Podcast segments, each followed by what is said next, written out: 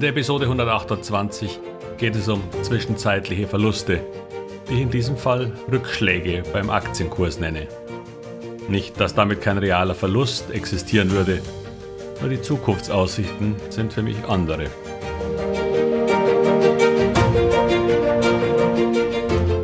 Herzlich willkommen, moin und Servus beim Podcast Aktien verstehen und erfolgreich nutzen. Mein Name ist Wilhelm Scholze. In diesem Podcast erfahren Sie, wie Sie das Instrument Aktie für Ihre Geldanlagen richtig einsetzen und dabei den Großteil der Profis hinter sich lassen können. Wie Sie teure Fehler vermeiden und am Wachstum der innovativsten Firmen der Welt partizipieren. Tipps gibt's viele. Hier geht's ums Know-how. Zwischenzeitliche Rückschläge. Wann ist ein Verlust ein Verlust? Und waren nur ein zwischenzeitlicher Rückschlag. Schon in der Episode 26 bin ich auf das Thema Verluste sehr ausführlich eingegangen und bei der Vorbereitung für diese aktuelle Folge bin ich nochmal zu ihr zurückgekehrt. Klingt jetzt irgendwie unbescheiden, aber ich fand sie richtig gut und würde sie Ihnen gern noch einmal empfehlen, obwohl ich auf Teile davon auch heute zurückgreife. Wir werden es quasi nie schaffen, am Aktienmarkt zu agieren ohne auch Verluste zu machen bzw. Aktienkursrückschläge zu erleiden. Man mag mal Glück haben und ein Kauf führt zu unmittelbar weiter steigenden Kursen, so dass man tatsächlich nie ins Minus gerät. In der harten Realität eines Aktienanlegers ist das allerdings nicht so häufig der Fall. Und wenn doch, dann garantiere ich Ihnen, werden Sie sich ärgern, dass Sie so wenig gekauft haben. Wie heißt es so schön? Irgendwas ist immer. Doch heute geht es um den Umgang mit Positionen, die nicht unmittelbar zum Reichtum führen, sondern eventuell einen Schlenker machen. Das Problem an so einem Schlenker nach unten ist, dass ich mich damit auf einmal in der Position befinde, dass diese Aktie für mich im Minus liegt. Ich verliere damit Geld. Und wie schon erwähnt, ist dies auch ein realer Verlust zu diesem Zeitpunkt. Denn wenn Sie just in einem Crash oder in einer schwachen Phase Geld benötigen, um sich ein Haus, ein Auto oder den Urlaub zu finanzieren, dann ist der aktuelle Marktpreis einer Aktie exakt der Wert, den Sie erhalten. Da kann man noch so sicher sein, dass dieser Aktienkurs Unsinn ist. Wir hatten in der Vergangenheit auch durchaus längere Krisen mit entsprechend schlecht laufenden Aktienbewegungen. Deshalb empfehlen ja auch alle, dass man Aktien als etwas Langfristiges betrachten muss. Und ja, das stimmt auch, weil man die Aktienmärkte als Ganzes kurzfristig ohnehin nicht in den Griff bekommt. Doch bei Einzelaktien halte ich es beim Thema, ob man Aktien langfristig halten soll, mal wieder mit Radio Erivan. Im Prinzip ja. Außer die Situation und das Umfeld für Ihre Aktie haben sich geändert. Denn dann wäre es fahrlässig oder zumindest sehr schade, wenn man eine Aktie behält, obwohl sich die Zukunftsaussichten verschlechtert haben. Denn solche Aktien fangen vielleicht mit kleinen Verlusten an, die sich dann aber oft leider stetig erhöhen. Irgendwann, bei über minus 50 Prozent, werden sie entweder zu einem Hoffnungswert oder sie wollen sie dann schon aus Trotz nicht mehr verkaufen. Zudem kommt nun das psychologische Problem dazu, dass man jetzt Angst hat, diese Aktie könnte just in dem Moment wieder anfangen zu steigen, nachdem man sie verkauft hat. Und dann stände man ja doppelt gelackmeiert da. Also letztendlich nein. Auch als Langfristinvestor ist das Buy and Hold keine Strategie, sondern bestenfalls Bequemlichkeit, nicht über seine Aktien nachdenken zu wollen. Nur kann diese Bequemlichkeit leider zu einem Portfolio angehäufter Depotleichen führen. Aktien, die man irgendwann vor einem Jahrzehnt gekauft hat und deren Restwert eigentlich am besten in einer Waffel Eis angelegt wäre. Die macht wenigstens Freude. Der Blick auf so ein Depot leider nicht. Doch kommen wir zum Thema Rückschläge im Aktienkurs, worauf ich heute eigentlich hinaus will.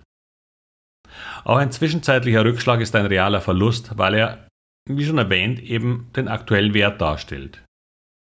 Doch ein Rückschlag einer Aktie kann viele Gründe haben und so einige davon sind keineswegs ein Grund, sofort zu verkaufen und sich damit der zukünftigen Chancen zu berauben. Mein Standardbeispiel ist ja immer der Markt als Ganzes. Der Markt ist der Hauptbestimmungsfaktor für kurzfristige Bewegungen auch der einzelnen Aktien. Dreht die Stimmung in den USA, dann fällt auch der DAX und mit ihm werden Sie dann den Großteil aller Aktien fallen sehen. Nicht alle gleich stark, aber tendenziell eben schon. Den Unterschied von guten Aktien und Unternehmen sehen Sie nicht, wenn der Markt gerade kollabiert. Da sind auch Ihre Guten mit dabei. Sie sehen ihn, wenn sich die Märkte beruhigen, wenn nichts am Markt passiert, also nichts Wesentliches. Was übrigens den Großteil der Börsentage im Jahr so ist. Dann stagniert der Markt vielleicht oder fängt sich ein wenig. Aber die guten, renditeversprechenden, vernünftig bewerteten Aktien von Unternehmen mit positiven Aussichten schwingen sich wieder empor und werden ihre Höchstkurse von vorher schnell wieder aufholen. Sie bleiben eben nicht ganz einfach unten kleben. Und das meine ich dann mit einem zwischenzeitlichen Rückschlag aufgrund des Marktes. Ignorieren Sie das. Irrelevant, wenn Sie in wenigen Wochen oder Monaten darauf zurückblicken. Dann ist das keine Verlustaktie, auch wenn es mal kursmäßig ein Minus gab. Und nichts wäre schlimmer, als sich genau von solchen Aktien zu verabschieden. Nur weil man dem Markt nicht traut. Doch um diesen Unterschied zu erkennen, müsse Sie sich mit den Aktien beschäftigen, in die Sie Ihr Geld investieren. Gar nicht jeden Tag oder jede Woche, aber schon einmal zu Beginn des Investments. Wenn Sie dann zu der Überzeugung gekommen sind, dass dieses Unternehmen Zukunftspotenzial hat und die Aktien Kurspotenzial, was übrigens nicht dasselbe ist, dann werden Sie das als eine zwischenzeitliche übliche Volatilität erkennen und vertrauensvoll auf das Ende der Abwärtsbewegung des Marktes warten können. Und keine Sorge, auch die kommt wieder. Aktien als Gesamtmarkt klatschen nicht auf die Nulllinie. Firmen haben einen Wert. Sie verkaufen Produkte und sie machen Gewinne. Nicht alle und nicht immer, aber im Allgemeinen und auf Dauer eben schon. Und wenn Sie die spannenderen Unternehmen in Ihrem Depot versammeln, dann sollten Sie durch Ihr Vertrauen vor großer Angst gefeit sein. Auch wenn es manchmal sogar ein wenig weh tut. Das ist das Schmerzensgeld, von dem André Costolani gerne sprach, wenn es um Gewinne an der Börse ging. Erst kommen die Schmerzen, dann das Geld, wie er zu sagen pflegte. Ich gehe kurz noch einmal auf die Firma TUI ein, über die ich aufgrund der kürzlichen, sehr großen Kapitalerhöhung ein YouTube-Video erstellt hatte. Eigentlich sogar drei aufgrund von zwei kurzen Nachträgen. Der Kurs lag in den letzten Wochen deutlich danieder.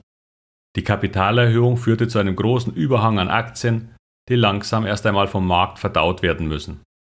Und das war der Rückschlagsgrund.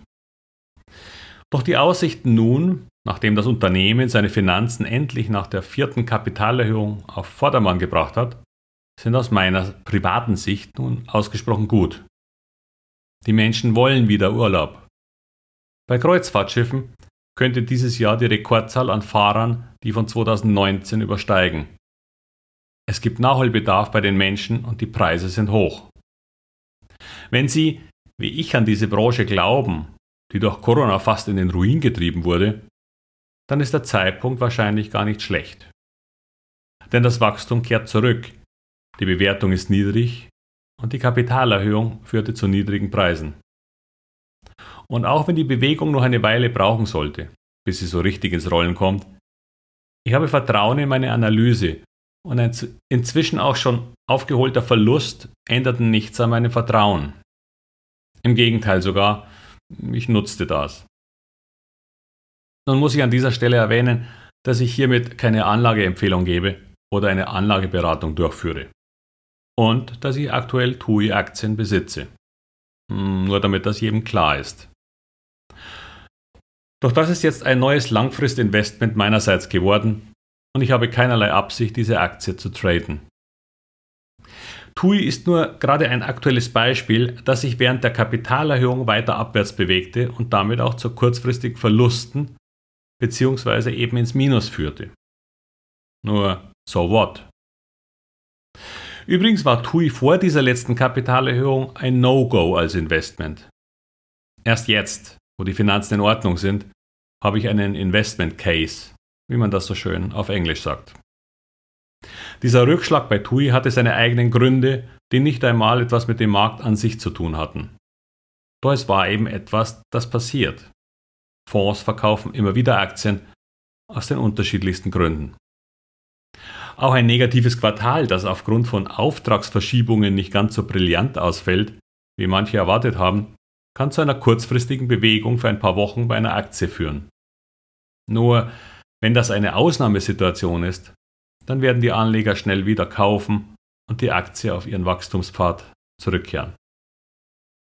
Sie müssen also ein wenig genauer hinschauen, was die eigentlichen Gründe für einen Verfall sind. Hm, doch das kann man lernen, wenn man anfängt, auch zwischen den Zeilen zu lesen. Wir trainieren das quasi in der Premium-Version der Masterclass, die ich inzwischen als eine Art Mentoring bezeichnen würde. Denn ein wenig Übung schadet da ganz sicher nicht. Doch wenn Sie die Methode bzw. auch die Trigger für Aktien erst einmal verstanden haben, dann werden Sie in dieser Aktienwelt fast jeden Tag oder jede Woche interessante, renditeversprechende Aktien finden. Denn das ist das Schöne an Veränderungen auf der Welt. Für uns Aktieninvestoren sind es Chancen. Wenn Ihnen diese Episode gefallen hat, dann würde ich mich sehr freuen, wenn Sie mir eine positive Bewertung zu diesem Podcast schreiben. Er kostet ja nichts und Ihre Wertschätzung auf diesem Wege würde mich sehr freuen. Auf Apple scrollen Sie dazu übrigens bei der aktuellen Folge einfach einmal nach unten, ohne allerdings auf alle Anzeigen zu klicken. Dann sehen Sie nach einigen Folgen die Bewertungsübersicht und darunter die Möglichkeit Rezensieren. Hier klicken und los geht's. Bei Spotify geht das übrigens bei den Punkten oben rechts im Eck. Vielen Dank dafür. Und damit wie immer alles Gute und viel Erfolg bei all Ihren Investments. Ihr Wilhelm Scholze.